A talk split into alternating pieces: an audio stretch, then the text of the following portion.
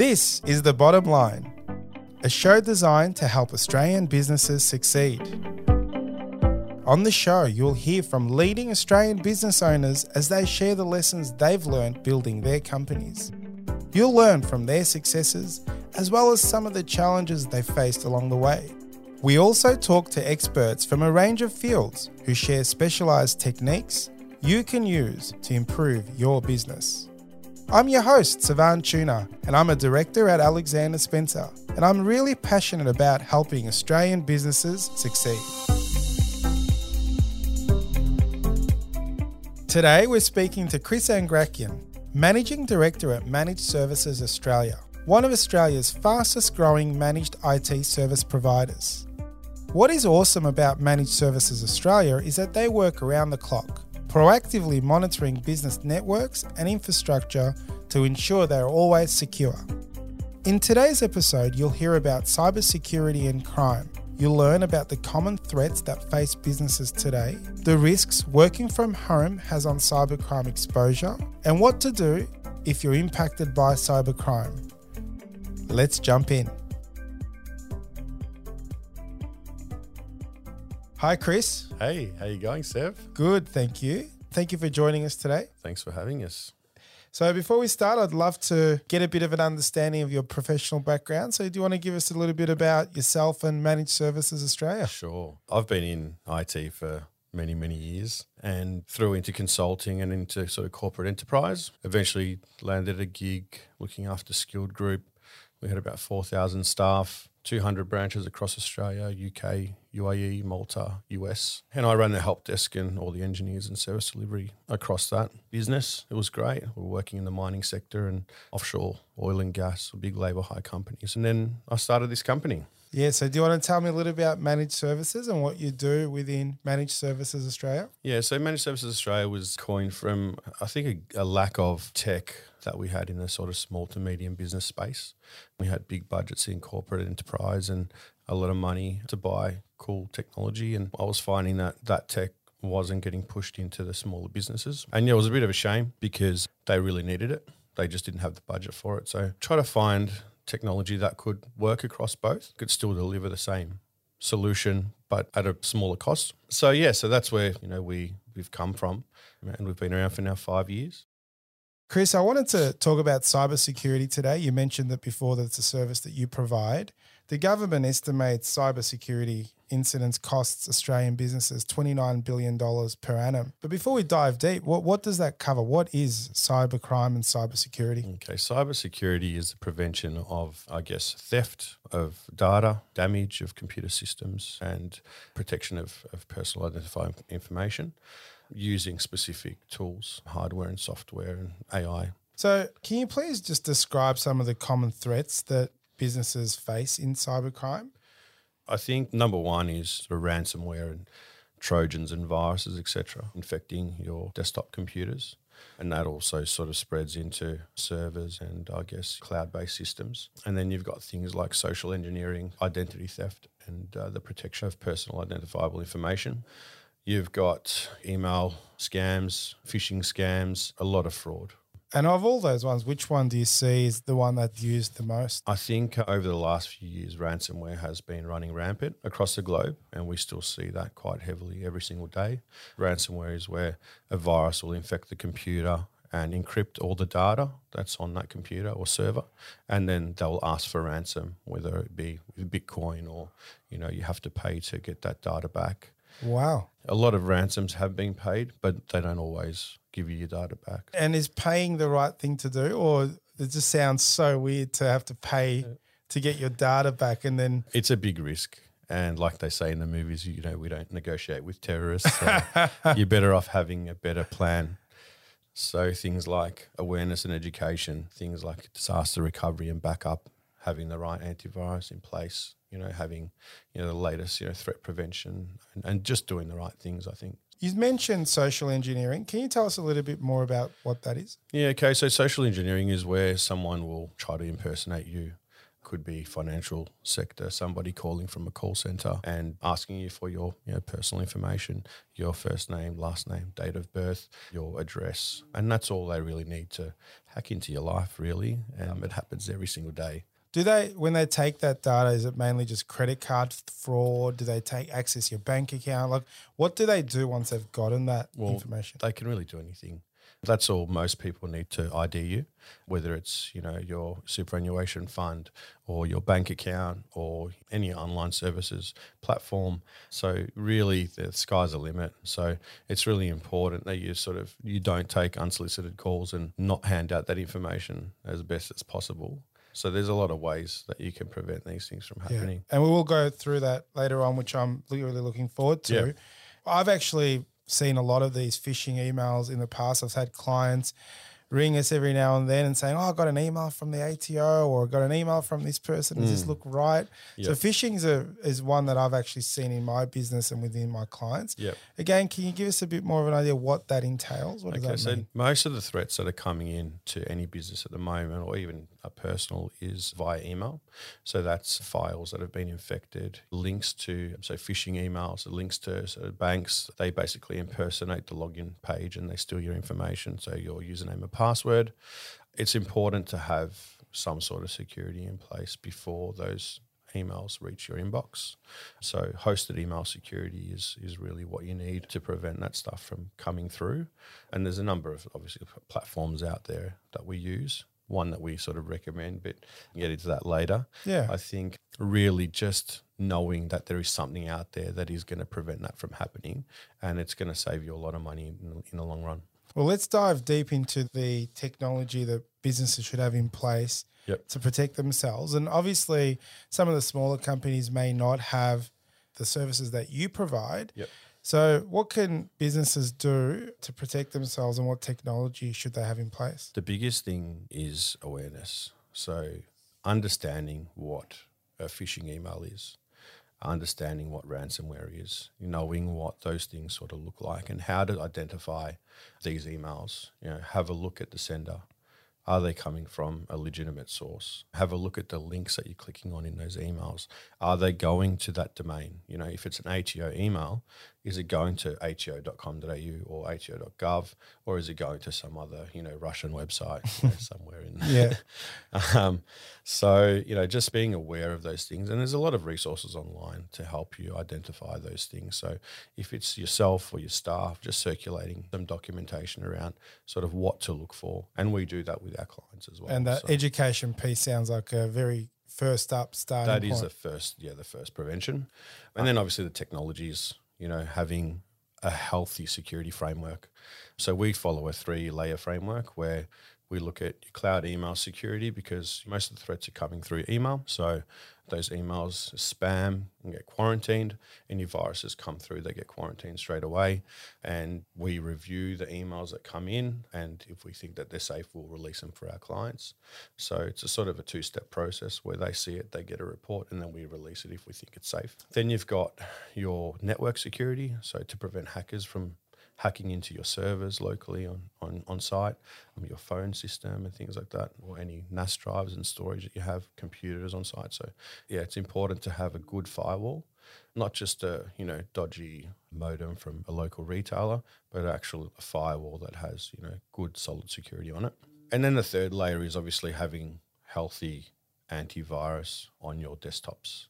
Now it's sort of morphed into some awesome artificial intelligence, cyber threat detection, and there's really cool products out there where at the moment when a computer is detected, even if it's a false positive, or we find a file on a computer that might be harmful, it will disconnect that device from the network. It will notify us that that's been disconnected. It'll still allow us to log in and remote into the computer and neutralize that threat. And then once we feel that it's safe again, we can actually notify the user to continue working. We can also roll back any scripts or changes that have been implemented. So if it's ransomware, if it goes and encrypts all your files, we can actually just roll every single step back to what it was within minutes. Whereas you couldn't do that, you know, 12 months ago, that technology wasn't around. So it's really awesome stuff now. So And is this something? geeky. Is this something? it, it is. It is geeky, but it's Yeah. really important to business. Yeah, so the products that are available are they only available to sort of professionals like yourself, or is this some of these things that small business owners can just go and get themselves, or do what sort of Look, I think with the, with the right guidance and knowledge, yeah, they can. But it's obviously having a comprehensive strategy is really going to help. So picking a managed service provider that's going to be able to do that for you. And not all managed services providers are doing it. It's you know the ones that have got their finger on the pulse and sort of are looking at the technology landscape out there constantly seeing what's what's the best tech and using the best tech. They're the ones that you want to partner with. So you can get it right. And the costs uh, aren't much, and it's everything's readily available. I guess um, so. Most people would think that you know this stuff will cost you know hundreds of thousands of dollars, but it's not. And as an example, what would you say? So, just an average business, they might have five employees, five computers, and Yeah. whatnot. What would it cost to sort of service someone like that? You're looking at about a thousand dollars a month. Okay. Yeah, so that's unlimited support, unlimited remote and on-site support, all your security covered, and, and basically everything that goes with it. So that's sort of what's out there at the moment in terms of sort of pricing. Fantastic. Yeah. I want to talk about people. You talked about training that's available and that you provide, and there's some readings. Yep. Is there specifically a, a website or a process that you would recommend? Look, yeah, there's there's a number of forums online. We always sort of follow the stuff that gets sent to us from our vendors. So if you look at you know the things that sort of Microsoft are sending through, the guys at MailGuard, they've always got stuff going on. Fortinet, they're our sort of firewall provider. They're sending us some awesome stuff. The technology for you know, cyber threat prevention, it's called Sentinel One. There's a lot of videos out there, so you can have a look at that. So yeah, there's there's, there's plenty of material online. Employers are now working more and more from home. Are there any additional risks in the home office setup that exposes businesses more than in the office? Yeah, I think there is obviously that you can control a lot more, obviously in that sort of corporate environment because we're purchasing the equipment, we're making sure that it's all up to date. You know, it's within the sort of the technology roadmap and strategy that we have. People working from home, they've just got you know basic Telstra modems. There's no security on them. Sometimes they've still got the default password. Anyone can log into them, and then obviously if they're using their own personal computer, there's not the level of security that they would want to have in a business device, you know, that's connected to your, your company domain. So it's important to try and control a lot of that. For our clients, you know, the ones that are working from home, we'll supply them with a router, you know, we'll secure it, we'll manage it for them, and we monitor it as well so we know what's happening. So let me get this right. So if you're working from home, everyone has internet at home. You're working from home, we VPN in to our network, but I'm using my internet with the modem that Telstra's provided me. Can hackers actually use the internet connection to get in? Is that the thing that That's where they about? start. Yeah. Wow. Okay. Yeah. And if you haven't got the right security on your device, or you know, if you're VPNing in with you know basic passwords or whatever, people can watch you and pick up trends, and eventually they'll get in. If you follow all of the steps, you're preventing a lot of the intrusions from happening. But it's not to say that it's never going to happen because I guess you know so hackers are getting more sophisticated every day, and every day we see another breach, you know, another big company going down, or you know another system getting getting hacked, or another big exposure somewhere. So you know, it doesn't matter. Te- technology is always evolving. Can you share an example of a business that was negatively impacted? You don't have to obviously say names, but I'd love to hear some of the stories that shows how important this is. Yeah, look, I had a client just recently. They were trading with a supplier of theirs, sent an email invoice to obviously a customer, which got intercepted. They changed the bank details on that invoice and sent it to the supplier for payment, and they lost. I think it was you know ten thousand dollars, and that was due to lack of security on their email account. I've seen that quite a bit. That's quite a common one. Yeah. And we try to educate our clients around that because it does involve sort of that accounting side of things when they're paying an invoice and actually having systems other than just the email technologies to protect yourself, but actually, you know, having two signature authentication. Mm. If you're updating a bank account for a supplier, actually physically ringing them as opposed to just going off a, an email. I think the compliance requirements now for both parties is if there is going to be a bank change, then it's up to both sides to ensure that they confirm via phone and also via email that that's been done legitimately. Look, I guess if it had to go to legal, then I'm sure both parties would be liable potentially. But it's yeah, it's, it's important to make sure that they, they do that, those checks and balances before you do transfer money, especially. You made a good point about two level sort of authentication and two factor authentication. What would have prevented that from happening was if they had two factor authentication enabled on their email. And that way, you know, if someone did get their password, they wouldn't be able to access it unless they had their device. So any provider now whether it's sort of cloud or, or not, should be able to offer you two factor authentication. So having that code and, and having that second level of security is, is paramount. Um, I'll give you a, another example. Yeah, love um, to hear it. Quite a quite a large organisation actually that referred to us from um, sort of mutual contact, forty million dollars in revenue, doing a lot of government work, and they got hacked. Their server got hacked. Ransomware encrypted all their files. They didn't have a backup in place. The company that was managing them wasn't monitoring their backups and basically just wiped their hands of it. 13 weeks they were down. They lost quite a lot of money. They couldn't recover their data and took quite a long time to get a lot of it back.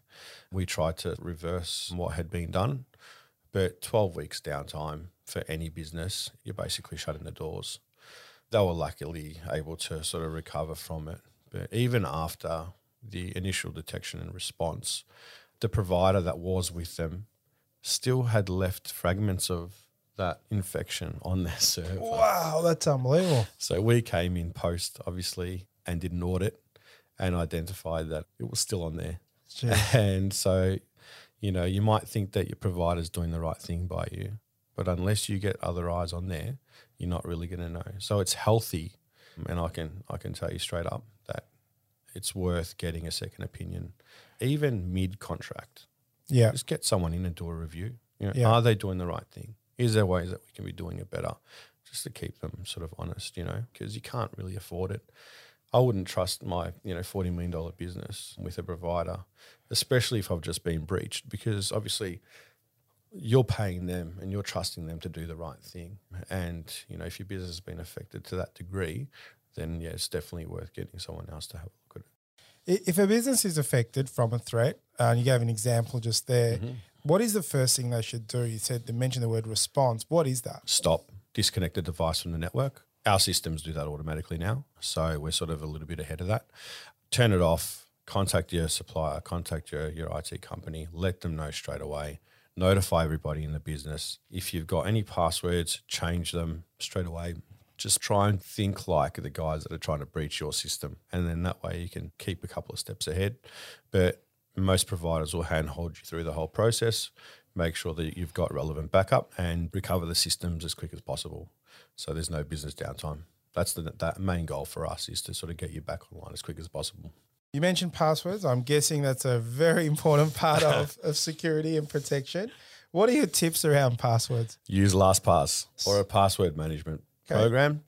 Make sure they're complex. Don't use the same password for every single login. Oh no, Um, I'm, I'm stuffed already. So, so the minimum for us is 12, 12 characters, special characters, um, numbers and letters. That's the mix.